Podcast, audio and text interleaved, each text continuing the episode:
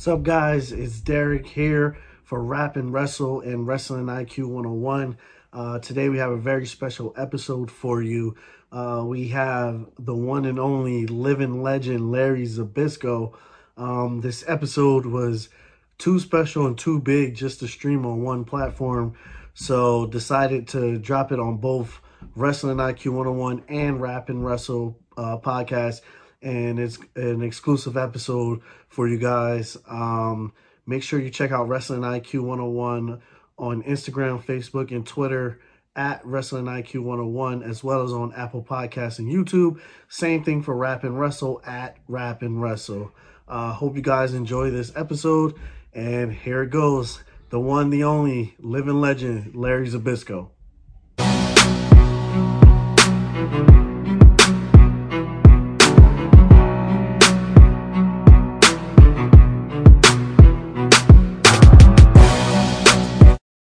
Today is a very special day. Uh, I usually say that a lot, but today I really, really mean it. A very special guest today. Uh, living legend, a man who's seen it all, a man who's done it all, the one and only Mr. Larry Zbyszko. How you doing today, sir? I'm doing good, Eric. That was a hell of an intro. Good job. Yeah, thank you, thank you. I know you had a lot of those, so you know I I got a lot of people to live up to when it comes to doing the intro for you know a living legend himself. Well, thanks. At least I'm still living. So. That's a good part, uh, for sure. We're all still living. We're all still, you know, trying to get through all this craziness that's going on. Um, yeah, I yeah. really feel sorry. I mean, I, I can't. My life hasn't changed, but I really feel sorry for the young generation, the small Mhm. businesses. I mean, they got to get this stuff going. yeah, hopefully, hopefully soon. Um, you know, last night was a was a good night for uh, you know wrestling fans in general. WWE. Um, you know, it was the Royal Rumble last night. Did you get to see any of that? Or you still, you know, you still catch up with the product? You know what? I, I mean, me and a buddy of mine who works at the Performance Center, and hmm I, I I go down once in a while and stick my two cents in, you know, here and there. But I haven't gone down for almost a year because of the COVID. Yeah. Because you have to get up at five in the morning the previous day and wait in line and get a test and wait. Yeah. So, but I've been, but we would usually watch Monday Raw every week. Uh-huh. That way we know what's going on and things to tell the new guys. You know what basically not to do. yeah. Yeah. You know what? Yeah, last night I was doing some family stuff and I didn't have a chance to see the Rumble. Yeah. I heard, I heard a few things, and I heard uh, that the Roman and Kevin Owens match was really brutal. I guess I mean I didn't see it, but they said they really, you know, beat the crap out of themselves and diving off of Scaffolds. smashing the scaffold. I mean, what the guys are doing today is really they're doing a lot of dangerous stuff. hmm You know, but I didn't have a chance to see it, and then I heard something about Edge won. So that might have been kind of a surprise, I guess. Yeah, Edge won the uh, the men's Royal Rumble, and uh, you know uh, Bianca Belair she uh, won for the uh, women's Royal Rumble. Yeah, uh, that's the one with the long, long ponytail. Yeah, yeah, that's her. Yeah, yeah. no, she's a good athlete, got a good charisma, so that's that's good. yeah, no, for sure. Uh, the Royal Rumble, I felt like you know that that the women's match in particular was very good, and um, you know, it showcased a lot of the you know the new athleticism of women in general in this you know age of wrestling. Um, have you seen like you noticed like the you know big changes? Like how was women's wrestling? You know, back in the day when you first started to, you know, where it's at right now. Well, I mean, back in my day, there wasn't very many women. You know, it was like a small camp that Moolah ran, and the promoters in the territories, they bring the women in like once a year, like Yeah. as an attraction, and they'd hit all the clubs for a month or so, and then leave and go to a different, you know, territory, kind of work the circuit you know, as an attraction for a month or two and hit all the towns in the league. And then there were some good, you know, good athletes, but they were more wrestlers like we were. Yeah. You know, they weren't flipping off the top turnbuckle through tables, and you know, nobody was. Yeah.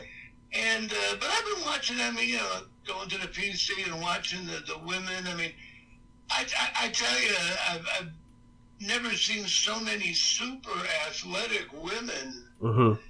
You know, and some of them, I mean, uh, can move better than the guys.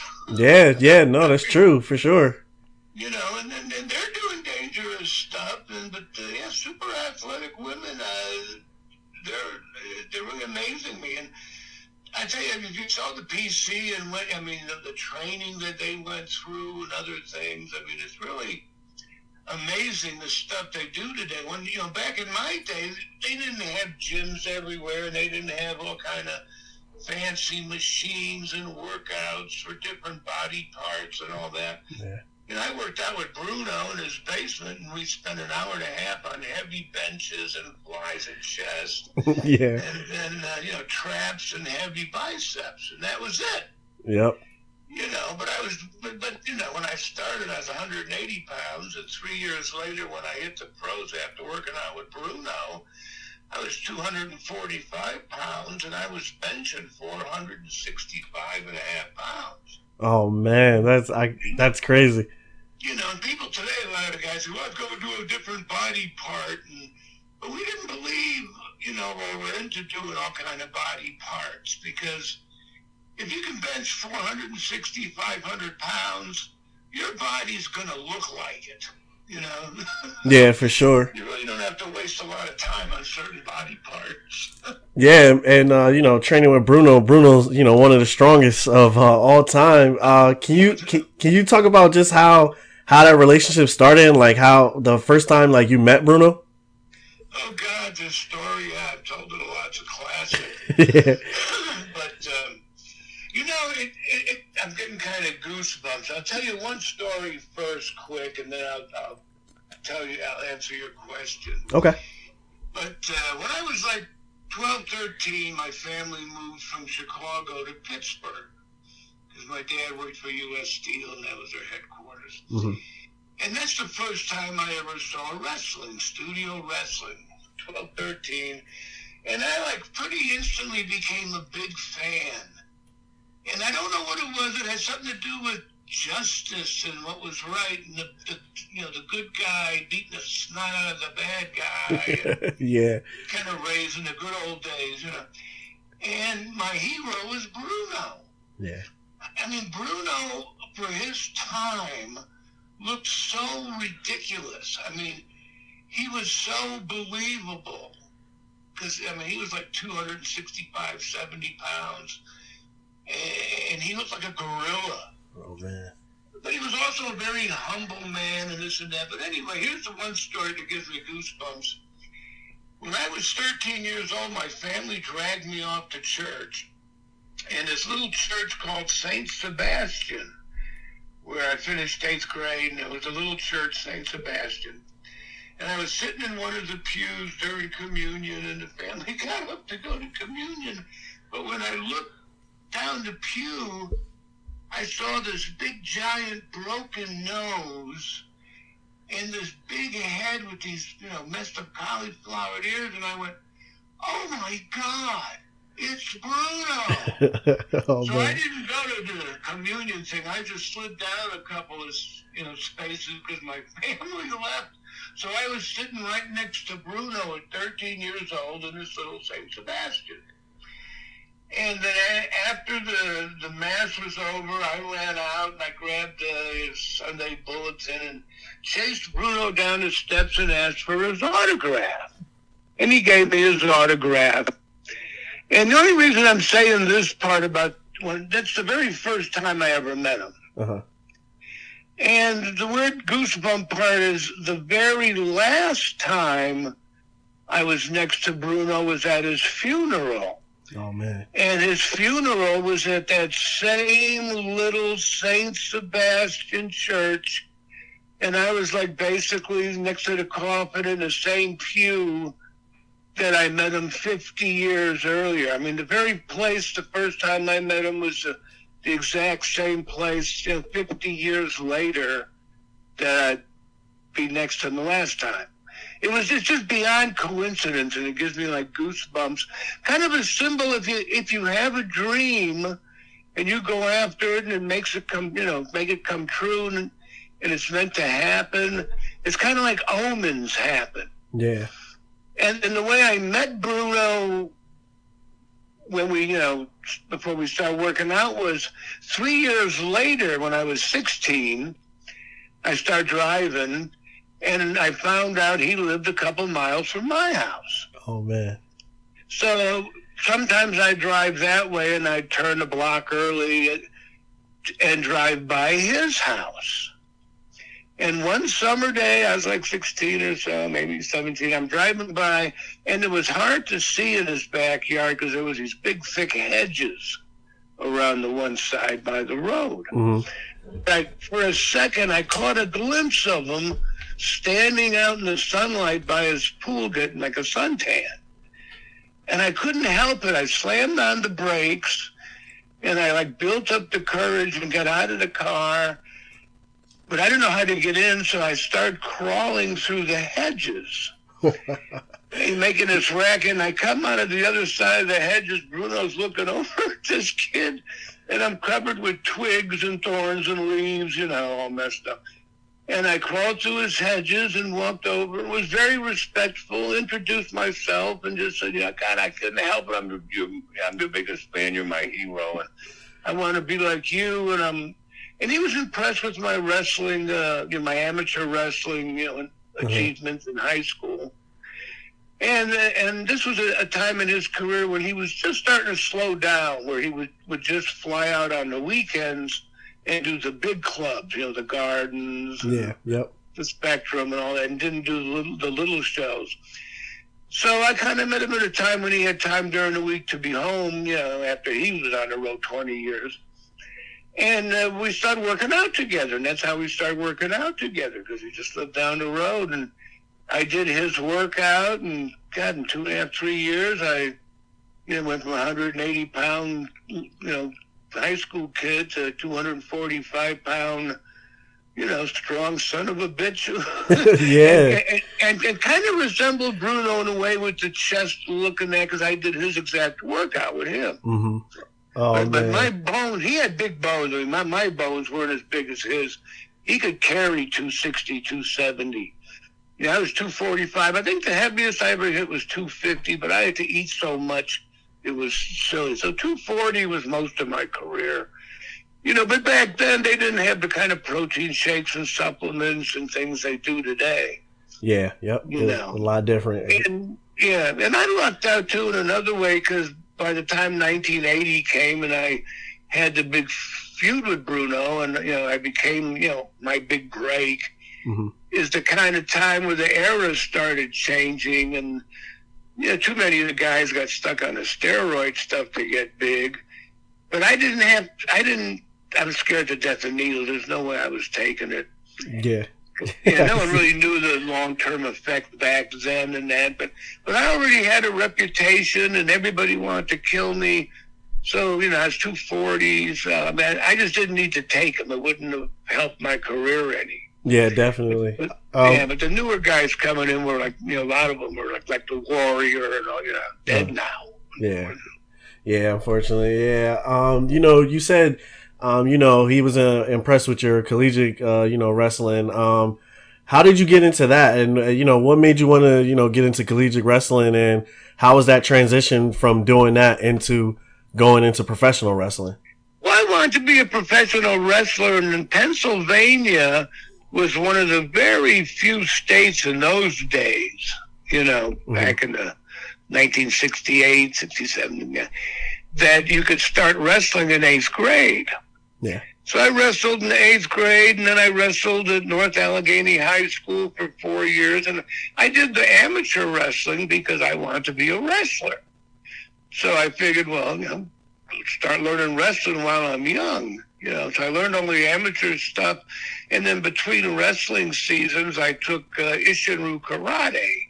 Oh wow! You know, and that's how I wanted it. That's another story with the nunchucks and burn. That's funny. But so between wrestling seasons, I take you know uh, the karate uh, you know classes and stuff, and tried to make myself the best fighter I could. And then once I once broke into business, uh, I didn't realize it, but I had such a you know like politics on my side because Bruno you know was mm-hmm. my mentor that a lot of the old guys who wouldn't teach anybody anything because they didn't want anybody in the business in those days. But they would take me aside, and guys like John Foley, who taught Karl Gotch, and some others, you know, would teach me all the hooks and the submission holds of the old school Wigan guys, and you know how to really put someone to sleep and really break a neck and really break an arm. And they were nasty. I mean, they they didn't run around and dive over ropes and stuff, but man, they knew how to hurt you. Oh man, I can only imagine. you, you, know, uh, one part you talked about, you, you brought up the the nunchucks, uh, and you know, I, I was doing research and and then I saw that you know you were such a good heel that people hated you that you had to carry a gun, and then you had then uh, after that you uh, carry nunchucks. That is that a true story? Well, yeah. I mean, when I when I um, turned on Bruno and it was a different time and day, and Bruno was really, truly beloved yeah. by all the fans. I mean, when Bruno started bleeding and fell on the mat, people in the audience had heart attacks. Oh, man. Some died. I mean, I tell that to the young guys today, and they find it hard to believe. That's crazy. But that, you know, but but that's how much they hated me, and I got you know riots and shot at leaving buildings. I used to have to sneak in on trunks and I did a lot of highway driving at night after the show with Cass, so I always carried a gun. In fact, when we started flying around a little bit back in those days, there was no security. I'd have a gun in the bag, just walk on the plane. Oh my goodness! Wow. yeah, but then they started with the security, so I figured, well, you know, I, mean, I did the nunchucks as part of the Isshin-ryu karate stuff. Mm-hmm. Even though that wasn't one of their official weapons, theirs was the bo and the sais. But I liked the nunchucks, and they were the heavy ones, so I carried them in the bag just in case I needed a weapon. Because people hated me when I was flying around. And uh, the funny bit was, uh, sometimes I would take them and I'd go in the shower before the show, and I'd swing them around and just do the nunchuck routines and swing them just to loosen up, loosen up my shoulders, loosen, you know, yeah, just to start loosening up the body for my match. And one day, one day I'm in the shower swinging the nunchucks, and all of a sudden, Verne Gagne goes by. This is like in the AWA, maybe in the mid '80s or something. And he says, "What the hell is that?" He didn't know what the hell those were, what the hell I was doing. I said, well, they're nunchucks, they're, they're karate, a weapon thing. And he goes, that's the kind of stuff I'm talking about because he's trying to think of new things to do uh-huh. with the same guys because Bockwinkel was great, but he's been there for 20 years. And Greg Gagne has been there for 20 years and some other guys, you know, we needed new stuff. So the next thing I knew, he wanted me to wear a karate gi, and I had some, you know, from doing it, and used the nunchucks, and then he, I didn't even know it. I show up to TV and he flew a guy in from Japan named Mr. Go oh, wow. to be my to be my ninja sidekick guy. and oh, at the same, the funny bit was, so he's got me running around with nunchucks and the karate gi and the the ninja, and and then he started trying to enhance Bockwinkel and Greg. So because when the movies were out, so he had Bockwinkel walking around with the hat and the whip, and he was like Indiana Jones oh, when they came out. And then he had footage of Greg Gagne with his head coming up out of a river with a camouflage shirt and a big knife in his mouth. He was Rambo. Oh my goodness! so they, you know, he was trying to make you know characters out of the guys that were already kind of you know been there a long time. Oh man, that's that's amazing. Um, yeah, you know, you you were probably uh, you know one of the greatest heels of all time. That's a fact for sure. Um, you know, are there any of these like younger guys that you see that you you you know respect their their their heel work and you think like, oh man, they would have been like great heels, you know, during my time? Well, you know what I mean. They've got some guys that I mean, again, excellent athletes doing a bunch of stuff. There could be great heels. Mm-hmm. Heels is kind of what makes the business exciting, you know. And but, but back in my day, people really hated you. I mean, because they really believed and were into it. Mhm. Today's audience is different.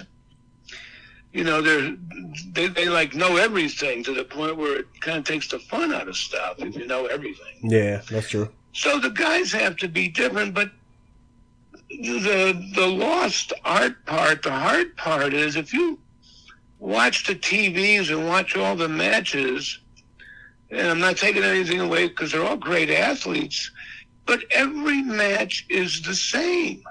Yeah. Every match you got guys running across the ring constantly into someone's foot, 10 or 15 clotheslines hit or ducked, diving over the rope with a guy standing there waiting to catch him. You know, every match has to go to the top turnbuckle. And and what's happening is both guys are doing the same stuff. One guy does great moves and punches the guy ten times. The other guy reverses him and then punches his ten times and then and then does a great move. So when you watch the matches, I don't know who the good guy and the bad guy is because they're all doing the same stuff. They're all the same. Yeah. And when you watch, I mean, I watch a guy like Roman Reigns, you know, he punches the guy 10 times in the chest, takes a step back, and the guy kicks him in the face. And then comes out, so like the 10 punches meant absolutely nothing. Yeah, definitely And if, if you get the good guy, if it's the good guy that's running across the ring into someone's foot, he looks like an idiot. and the bad guy outsmarted him. oh, So man. you're, you're to the point where people really don't care. I mean, it's fun to watch. It's like a car wreck. But the good guy, bad guy thing is kind of disappearing because everybody does the same stuff. yeah. And the, and there's guys that really could be great, you know, bad guys, but they don't know how to do it right. Yeah. I feel like you know, the, and that's the- one thing we're, we're trying to get back, but it's it's just hard. And you know, the way they produce things. And, yeah. You know, it's just, uh, yeah, it's, I mean, even the interviews, 10 minutes of a pre scripted interview that everybody talks for 10 minutes about how they used to be friends and what happened six months ago. And then, oh my God, I want to go to sleep. I want to fall asleep. Yeah, I feel like the, the lines are pretty blended now. Um, is it how how true? Because I always hear this. Um, you know, like back in the days, seventies, eighties, the heels and the faces outside of wrestling, they never hung out together, right? Oh no. Yeah, No, you never hung out together. If the promoter found out you were riding in the same car as the other guy, you'd be fired.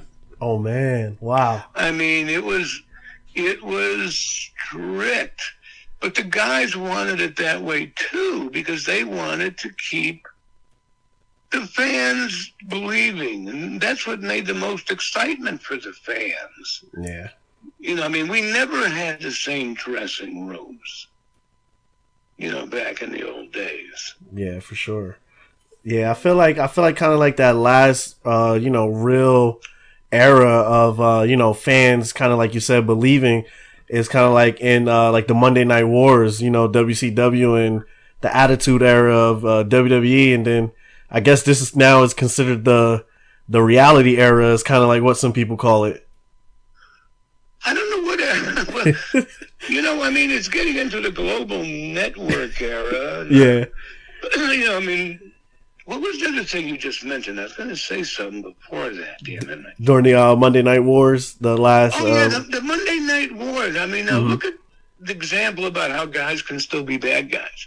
Back in 1997, when, you know, that idea popped up, and uh, I'm the one that changed, and I'm, I'm the one that programmed the beginning of the New World Order and the invasion thing so it would be done the right way, and people freaked out, you know, because yeah, it was done the right way. But if you look at it, back in 1997, they still had the stupid dirt sheets and smart sheets, and everybody thought they knew, you know, what the deal was. But even though they were so smart, when the New World Order came around, they popped. yeah, yeah, They became fans. The ratings were over an 11. I mean, they were throwing shit in the ring like the old days. I mean, and then Bischoff, and you know, wanted to do some stuff, so I, you know, arranged some stuff with me and Bischoff to save Nitro, and And Eric did a hell of a job and got a ton of heat. People used to dive over the barricades trying to punch Eric out. oh, oh and, and they're supposed to be smart. Yeah, But it yeah. was it was done so right, people still believe. I mean, you know, which is fun for them. That's what makes it fun. That and you know what? I mean, if you noticed, I noticed something uh, maybe a year or more ago. And if the guys did it right, and the promotion and the creative knew what they were doing, you could still make it so much better. I mean, I remember like a couple years ago or so, there was a four-man tag match. Mhm. And at the very beginning, as the bell rang, Roman Reigns ran into Samoa Joe, and they both rolled out and disappeared. Yeah. And a second later, the camera looks, and in one corner is Brock Lesnar. You know, people believe in Brock. He's, he's a real guy. Yeah. Yep. And in the other corner, when he was getting over, is the monster among men was Braun Strowman. Yep. And Strowman and Lesnar, you know, in that second, you could feel it on TV. The fans went from, uh, you know, to, and then when the two guys rolled out and Brock and Braun looked at each other, the crowd went, whoa, whoa! I mean, they popped their cookies. Yep. They loved it. I mean, it was so easy to pretend, and it sounded and felt like you were back in the 70s. Oh man. I mean, the people still want to see it. And, you know, I just hope uh, the business starts giving it to them because you could, you, you could do that. You could still have that kind of excitement. I mean, now people just kind of sit there and wait for a car wreck, and if you kill yourself, they'll go, "Holy shit! Holy shit!" and then if some idiot dives off and misses you and lands on and hurts himself, Yeah. the crowd starts chanting, "You effed up! You Yep. effed up!" The kids are chanting, "You effed," and I, I'm wetting my pants. I mean, my God. Oh man, yeah, it's it's crazy. You know, you know, we talk about um, you know, just the Monday Night Wars, and you know, for most most people like me, like you know, I was born in '86, so you know, in the '90s, I'm I'm a kid growing up, so you know, my first time actually seeing you. You know, is when, you know, the living legend, he's doing commentary, he's interacting with the NWO. Um, how was it just being a part of that NWO storyline? And there was like so many times I always just wanted to see you and Scott Hall just fight, and I felt the it was such a great build up, you know. And I, I always loved when you two got into you know your little things in the ring. How was that time for you? Well, you know, it was great because, um, you know, I mean, at that point, I've been broadcasting for about six years and did a little thing with Regal Mhm. in, uh, you know, like four, four or five years before that. And, but it, it, it, it felt good because the people believed and wanted to see it. The way I built it up, uh, it just happened to work. I mean, one time I was doing the announcing by the ring, and Scott was in the ring, and they went to a commercial break, and then Scott leaned over, and I stood up out of the chair, and when I did, the crowd blew the ceiling off the building. I mean, they popped, and when I heard that, we both kind of looked at each other because we both knew people want to see this shit. Yeah, yeah, So, so I arranged it to, uh, you know, it happening. Yeah. No, that that was one of uh, you know you my favorite it. It parts. was like Brock. Yeah, it was like Brock looking at Strowman. You could feel that. Yeah, I mean, it's still there if you do it right. Unfortunately, they're not quite doing it right. Yeah, no, I hear you on that.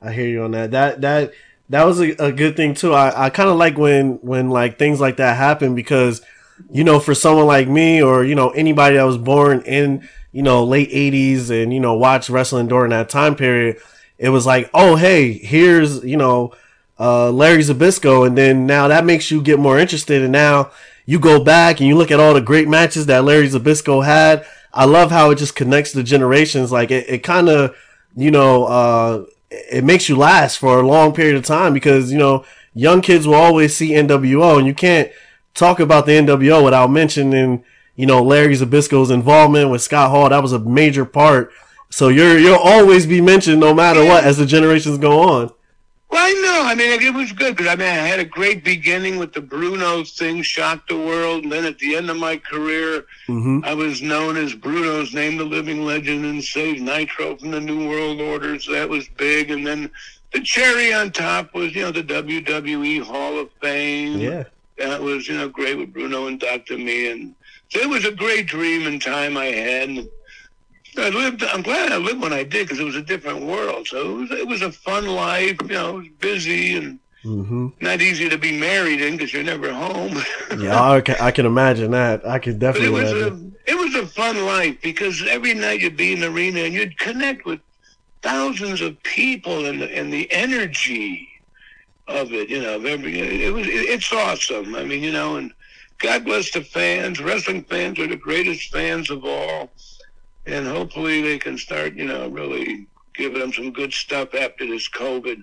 I'm sure the WWE's, you know, having a real pain in the ass time with this COVID stuff and talent and, Mm-hmm. and all that. And I feel sorry for them because the, the WWE is really an awesome company. Yeah. It's become a great company. I mean, if you get hurt, they'll take care of you no matter how many surgeries you need.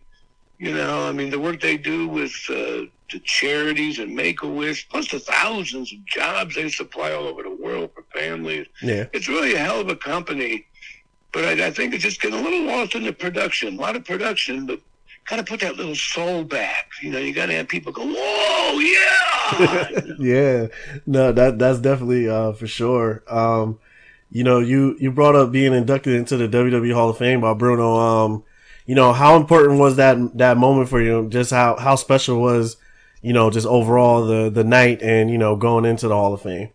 Well, you know, I mean, it was it was it was awesome. It was it was the completion of a dream come true. hmm And I remember when Bruno, you know, introduced me and inducted me, and I walked out and walked up to him. I, I could see the boys sitting in the front row. And, you know, Dusty and Mean Gene and he and other guys. And Cena was sitting there, and Bob Orton Jr. was sitting there, and his mouth was wide open, like he, his jaw hit the floor, like he just couldn't believe the sight, you know. I mean, it, it was a classic moment, and it was uh, it, it was great. It was you know the the end of a dream. I and I kind of blanked out. I mean, I don't remember what I said. Whatever I said came from a higher dimension. Yeah, And I remember saying, you know, I walked through Bruno's hedges, and he opened the door and let me into the you know world of professional wrestling, and hmm and now here Bruno is again, and this time he's opening the door that's finally letting me out yeah, yeah, at the end of the dream. You know? yeah. Everything came full uh, circle. yeah, so everything kind of came full circle and was super special. And I mean, I didn't remember what I said. I mean, I, I was getting ready to kill myself.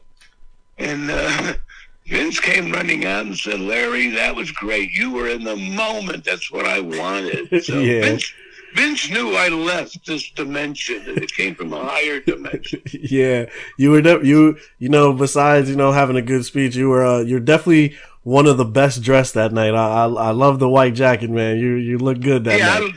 I, I look good. You did, you did. I, agree with you on that one for sure. Oh man, you um, you know, also you you talk about Vince McMahon. Everybody knows, uh, you know, just such a a genius that he is when it comes to wrestling. Um, but you know, someone I want to know about is Vince McMahon Senior. Like, how was that relationship? How was it? You know, your memories of him as uh, you know, a promoter. Well, Vince McMahon Sr., I mean, you know, when I started, you know, I started, you know, working for him. And I think Vince started maybe two or three years before I did doing the announcing. And I, you know, again, back then, they didn't want you in the business. Yeah. But I got in because Bruno talked to Vince McMahon Sr., and Bruno was the big star there for, you know, 18 years or whatever. hmm And Bruno said to, you know, Vince Sr., hey, I'd like to bring this kid in as my protege. Yeah. So, you know, just the politics, and I didn't realize how even politics worked yet. I was 21 and all excited. So Vince Sr. said, sure, we'll bring him in and, you know, be a protege. We teamed me up with Garea for a while as I learned more of the ropes. And Tony was a good guy. We had fun traveling around.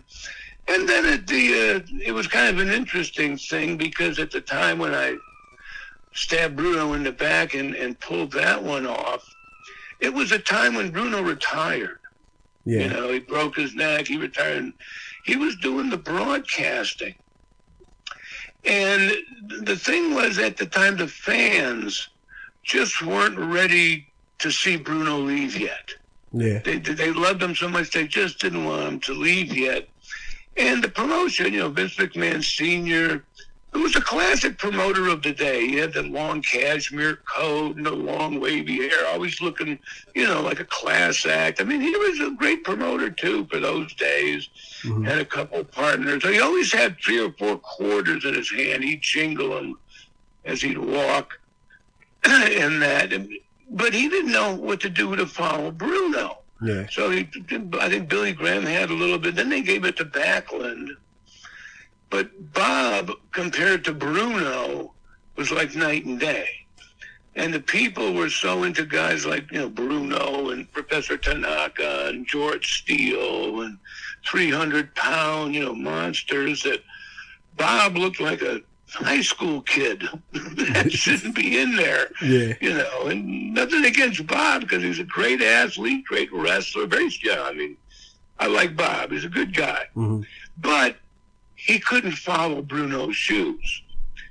So the business was going down. The garden wasn't selling out. The big clubs weren't selling out, and I knew if I could get Bruno to make a comeback. You know, not only would the business shoot up, but whoever Bruno wrestled would become a big star because all the publicity came out of New York in those days. So I looked at it. If I stabbed him in the back and could convince him to do it, I'd, I'd be, that would be my big break. I'd become the biggest bad guy ever, and I did. Yeah. Yep. And it was it was interesting because Bruno thought about it for a while. And then we talked to Vince Senior, and me and Vince Senior. You know, I mean, it was a little shaky because you know Vince Senior was looking at me like, okay, you got a 26 year old kid here, and wants to do this and that, and and I didn't realize it at the time, but. Um, you know, I mean, I didn't fit the mold of the typical 300 pound bad guy or Bruno thing. hmm And you have to also realize that Vince Sr., being the promoter, he was the guy that had to put his butt on the line. You know, he had to put his checkbook out for to rent Shea Stadium. You imagine how much that cost? Yeah. it's, A lot You of know, money. Plus, yeah, plus Madison Square Garden. So there were some reservations at the beginning, but Vince finally said, "Okay, give it a shot with Bruno." And once we gave it a shot, and he saw, you know, you know how much heat there was, because no one thought it would it would get over that big. I I didn't realize it would get over that big, and people would try to shoot me and stab me, and you know, I mean. So, so, so once we got it started, you know, Vince was great, and, and he and, and he believed in it, and he he pulled his checkbook out and rented Shea Stadium, and you know, which took guts, but he did it. So uh, I thanked him at the Hall of Fame too. I wouldn't have got a big break without you know Vince Senior. Yeah, no, definitely. Uh, seems uh, Vince Senior and, and Vince Junior they both uh, take the big risk for the big payoffs, uh, and you know it, it's worked in Yeah. it's worked in their favor for a good amount of years. Yeah, well, they got guts and, and they're smart. I mean, Vince Jr., you know, um, he, when he's working for his dad, he didn't, he never said much, but he listened to everything. hmm And he was the one that saw the new era coming. After the me and Bruno feud, the business was kind of changing because national TV was starting. Yeah. Yep. You know, so Vince uh, Vince Jr. was the young promoter who saw the new thing coming, where guys like Verne Gagne and the Crockett's, and they were all happy with what they had going and really didn't think about it. So yeah, Vince was really smart, man. He turned it into a you know a nationwide you know WrestleMania. I mean, he really, yeah, he's really he is a genius. I mean, he's a sharp guy. And talk about you know guts. Because uh, from what I heard, I think there was, you know, when he was getting Mania started, it kind of was at the point where he put up his house, everything he owned. Oh wow. If it would have bombed, you know, he could have lost his butt, just like Vince Senior and me and Shea. Yeah. But it worked, so he wound up buying Titan Towers, and WrestleMania became an American thing, like football. You know, bigger even. You know, shit. Yeah. That's that's that's a crazy. Yeah. Now we have this. Vin- Vince is the greatest promoter of all time. I can agree. I can definitely Learn from agree. the best, and yeah, he's, there'll be a statue of him too with Bruno and Andre someday. There should be. yeah, it's it has to come, man. Vince is the the father of wrestling. That's what what I like to call him for sure. Um, you know, when we talk about like fantasy booking and things like that, you know, things matches people wanted to see. Uh, you know, Undertaker and Sting is always a match people always talk about they wanted to see. And something that, you know, never happened, you know, you and Ric Flair. Do you ever wish that, you know, you guys would have, you know, ever had that one match? Yeah, no, me and Flair never worked. And I'll tell you a story about that. That's kind of interesting hmm because we were supposed to. Yeah. And it would have been great. And I, I said, "Oh I'll work with Flair. Shit. And this, this was back like 1984, 1985 when Mhm. the national cables hit. You know, and Flair was down with the NWA on TBS. Yep. And I was with the AWA, and they started on the new nationwide cable ESPN. Yep. And the Crockett's and the Gagnes were trying to work together a little bit to try to compete with the WWE, which took way off there fast because Vince knew what he was doing. hmm So it's kind of interesting because, and that was also the time when merchandise was first coming out, like the first action figures. Yeah. Yep. And when the action figures came out for the AWA, there was two guys in each pack. You know, Bockwinkel and Gagne, or this and that, or, you know. But in my action figure pack from the AWA, it was me and Flair hmm even though Flair wasn't in the AWA.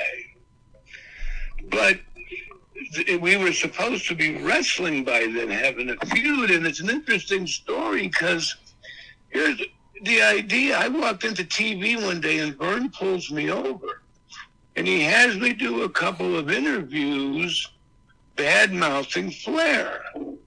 You're like calling him out and challenging him and saying, I am the living legend, you know, and all Mhm. that hmm and that would have been on ESPN. So then Flair was supposed to come back and badmouth me on TBS. And then one of the shows, one of the groups would have invaded the other guy's show. So basically, it was the New World Order idea 10 years before the New World Order happened. Yeah. But at the last minute, the Gagnes and the Crockett's, uh, there was just too many cooks, and I couldn't come to the final agreement. So it, the match never happened.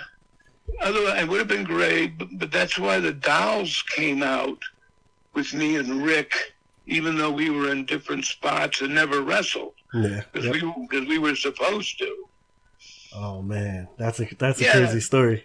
It would have been, yeah. I mean, I mean, if yeah, anybody asked me, I mean, the Naitch was great in his day, and I, I would have looked forward to it because we would have had you know, some of the best matches ever.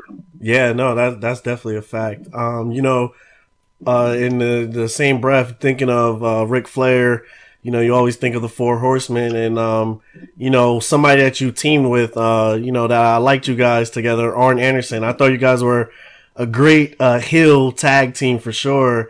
Um, how Yeah. was it? How was it being a part of the Enforcers and teaming with Arn Anderson? Well, I was never a horseman. Some people, you know, think I was, hmm but uh, it was interesting because when I was in WCW after the AWA closed, I came down and I think it was Ole maybe kind of put me and Arn together as a tag team. Arn was always a tag team guy. Yeah, yep, And I was always a single guy, basically, and I liked being a single guy, and because you got more attention, more money, you know, time spot. But I was getting like over a little over forty years old, you know, ninety one, whatever it was, and uh, so they asked me I teamed with Arn. I went, oh yeah. I mean, I thought Arn was great. I mean, Mhm. Arn was great, and he was a great guy, fun to travel with. But when they put me and Arn together, people pop. I mean, the first time we walked down to an arena, it felt like you were back in the seventies. Whoa! I mean, you know, it was like what you said. It was it felt like that old school connection, and that team really, uh, it really worked out good. It, it could have gone on a little longer if we wanted it to. Mhm.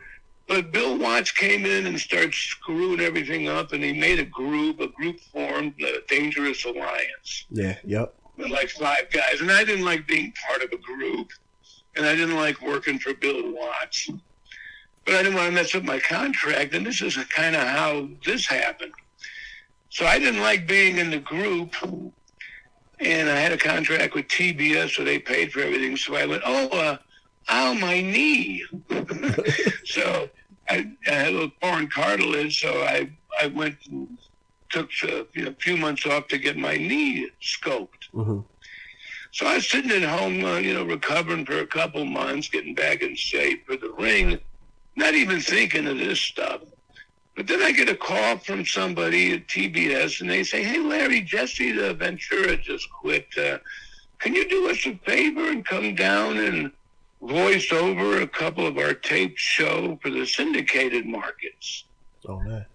So I went, no, okay, yeah, I'm getting paid for sitting here. I'm getting bored, you know, I'm starting to walk good. Uh, I'll come down. And uh, so I went down and I voiced over a, a couple of uh, shows, I think maybe with JR. I can't remember JR or Tony. And after the shows, the executive producer comes running into the room and he goes, Larry, you're the greatest guy we ever heard. Hey, nice. we would like you to be a broadcaster. I mean, and here we'll, we'll pay you this much money. I almost fell off the chair Oh man.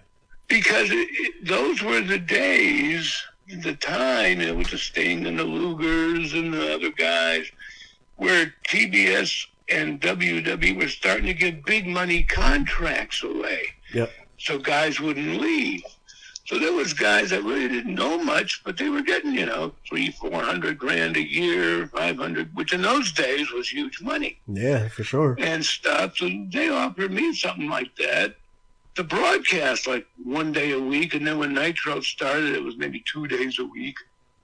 So I so I said, "You got to be kidding me!" And I'm like, I'm getting close to 42 years old. Had a couple of knee scopes and stuff, and I'm looking at the business and the newer guys coming in, and you know, they would have. I didn't want to burn out my career and my image by keep getting beat by a bunch of new guys. Yeah. So I, I said, well, yeah, okay, I'll take this deal. Hell, I'd be an idiot not to at my age and with this money. That's so that's how the broadcasting started, just by you know getting my knee fixed and taking Jesse's spot a day. I, I never planned on it, never thought about being a broadcaster. But that worked out really good because it gave me, you know, a couple more generations of fans as they grew up. And then, like you said, you know, it led to the New World Order thing at the end of the 90s from the broadcast thing, kind of just like Bruno did from his broadcasting to me. hmm You know, so it, everything worked out great. Yeah. Thank God. Yeah. Thank God. I don't need it. Yeah, and, and plus the last 10 years of, you know, the broadcasting, hmm and being there for a couple new generations. The other guys my age in the early 40s were starting to fade away, or some guys were getting too old and hurt, you know. And need, but I've been lucky. I, I don't need any artificial parts. I don't need surgeries. Yeah. I mean, I feel like I'm 30. I, I feel great. So I've been lucky, brother. I'm not Yeah. doing nothing to hurt myself. Yeah, thank God. Thank God for that for sure. Um, yeah. you know, we talked about, you know, not having the match with Ric Flair, but, you know, you've had a ton of matches with, you know, a list of who's who's in wrestling. Um, is there ever a, a favorite match or a favorite opponent that you've had through all this? Uh, it, does it always, is Bruno always at the top of that list or is it somebody else we wouldn't think of? Well, yeah, I mean, it's hard to beat, you know, Bruno because not only was Bruno Bruno and it was the biggest stuff, but it also involved selling out crowds at the biggest arenas in the country, you know, Madison Square Garden, Boston Garden, Philadelphia Spectrum, whatever it was. You know, I mean, all the big stuff. So it was, yeah. I mean, that would be like the most special to me. But then there was other guys that were great to work in the ring with too. I get in the ring with Bockwinkel, wrestled him a bunch. He was great. Mm-hmm. You know, I mean, Sergeant Slaughter had some great matches. And, you know, I mean, yeah, I mean, it's really hard to name one, but Bruno was the, the best and most um, to me. Yeah, definitely. Um, when you look back, you know, at your career, is there anything you would change or anything you wish that would have happened that didn't happen? Yeah, I don't think I would have got married the first two times. yeah, yeah.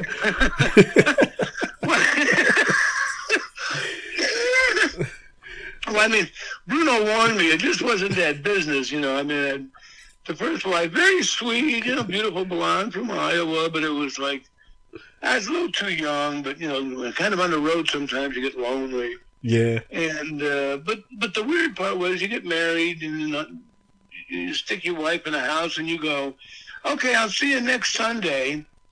I'll be home, okay, the Sunday after that for half a day. Mm-hmm. And uh, then I'm going to Japan for five weeks. And then I'll be back for a day. Oh, and then I'm going on the road for a week. So you, you were never there. Yeah, yeah. It was it was really just not not the life, especially when you were you know young and get going because you were never home. It was silly to have a home. yeah, yeah, I hear you on that. So, but other than that, no, I, I really can't uh, complain about doing anything different. Who knows, you know?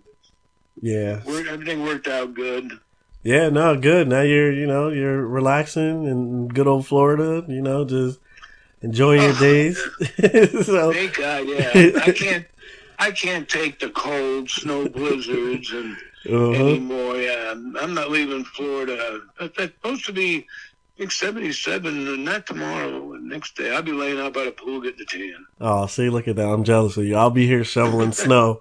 And yeah, I know. uh, so, you know, the, you know, you talk about, you know, you live close to the, the performance center as well for WWE.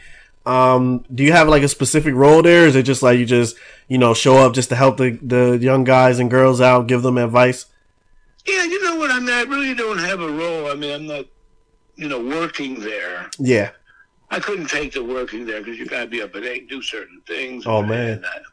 But what I like to do, you know, they'll run shows and do classes. One of my buddies, one of the finishing coaches, and mm-hmm. I'll work with his class. But I go down and watch the show and then have a meeting. I'll throw out some comments. There's a couple guys there, you know, I'll tell them some things and then go to the NXT tapings, and, you know, and they're nice, you know. They listen, and some things worked out good, but then, you know, even though the things they teach at the performance center, but then when they move up to the big time, mm-hmm. it's like they don't do it. They're running into a foot and slapping their leg and diving yeah. like everybody. Yeah, changes up, huh? Yeah, so you know.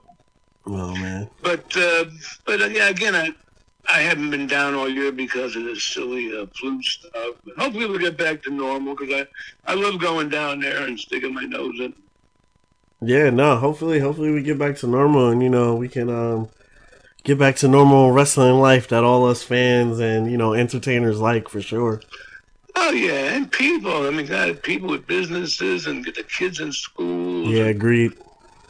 Agreed. I got I got two kids home right now, so yeah, I feel the pain of that. Trust me, I I know yeah, how it is. So hopefully we'll get back to normal. Yeah. Um. You know, some something else I, I heard about you as well. I heard you heard you were pretty talented at uh playing golf. Uh, how how was that? Do you still keep up with the game today? Or do you still play?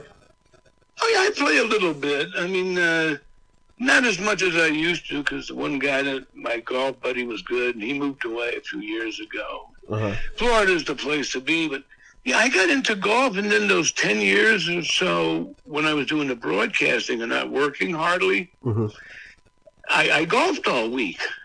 Yeah, you know, with guys and stuff. So I got really good. I, I became I was a scratch golfer, and my plans, you know, when I got over 50, 51, when I could, was to um, try getting on a pro tour. You know, play a couple of qualifiers or couple of pro mini tour events, and see if I, uh, you know, could make uh, make it on the uh, senior tour. Yeah. So uh, when, when WCW uh, stopped, uh, was kind of the time I was turning 51 and stuff. And that's how I, I came to Florida from Georgia. Was um, because I wanted to uh, hit the pro mini, you know, the professional golf circuit. Yep. So, uh, was fun for about a couple years, but I was like three strokes not good enough to really make any money with, you know, with those guys. Because you were playing guys that were on a European tour and the young tour that really didn't make it, but were great. I mean, my best score I ever turned in was a 67. Oh wow! But to the other guys who were the top guys, if they turned into 67, they were mad. You know? yeah, yeah. Every day they're turning out 65, 66. Yeah, I'm going shit. You know, 70, 72, 69, 70. I mean, sounds good, but just not good enough to to. Do, I was wrestling too long while they were golfing, the bastards. Oh man, well, hey, you you did a, a lot better than a lot most of us would. I'll tell you that.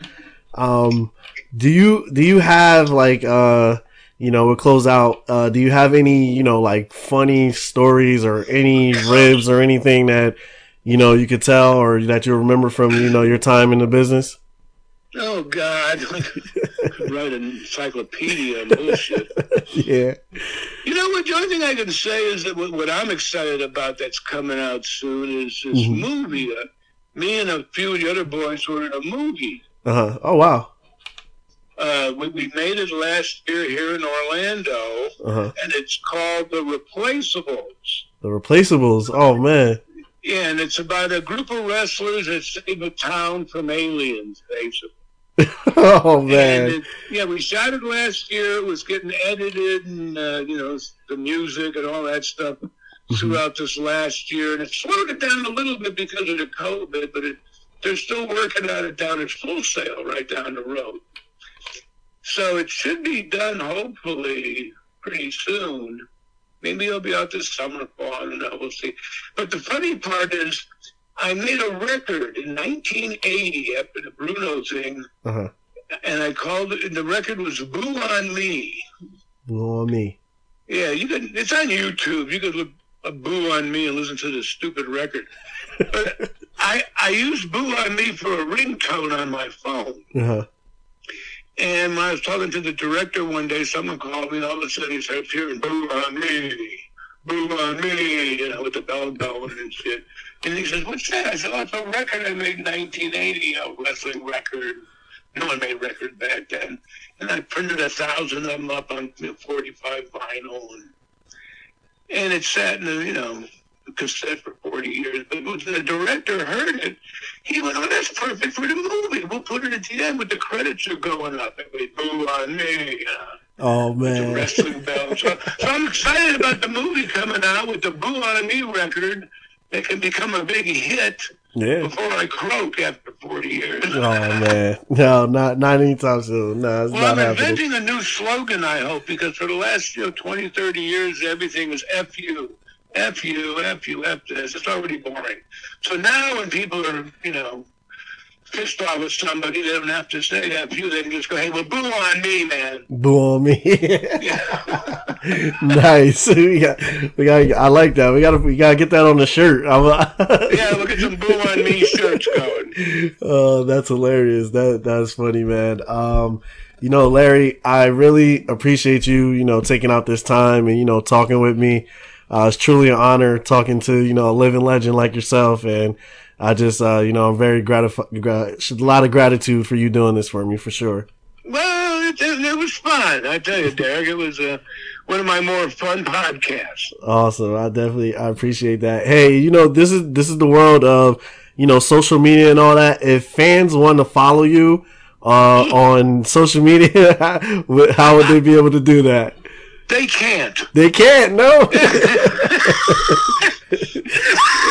you know what? I, I have a flip phone, my my Razr phone. I love it. Yeah. and I it's twenty five bucks a month, unlimited talk and text. Oh man, I don't do social media. I don't. I don't have a tweeter. Uh-huh. I don't post stuff or face plant or you know walk around like walk around staring at my phone all day. I mean, I I can't. I, I I'm a dinosaur. So I really I don't do social media, so no one can really follow me. You're just going to have to hear me on podcasts. I guess. I hear you. I hear you. A rarity. I like I like that. That's how you got to keep it. Oh man, but uh, you know, once again, thank you so much. Um, all fans out there, uh, definitely, you know, check out the great work that Larry has, you know, put on throughout his whole entire career. That's why we have great things like WWE Network. So we can keep up with all these great legends, you know, that we've had from the past. Uh, you could definitely make sure you follow Wrestling IQ 101 on Instagram, Facebook, Twitter, uh, and check this out on Apple Podcasts and YouTube. Make sure you subscribe. And for this episode, it's Derrick, it's the living legend Larry Zbyszko, and we both are out.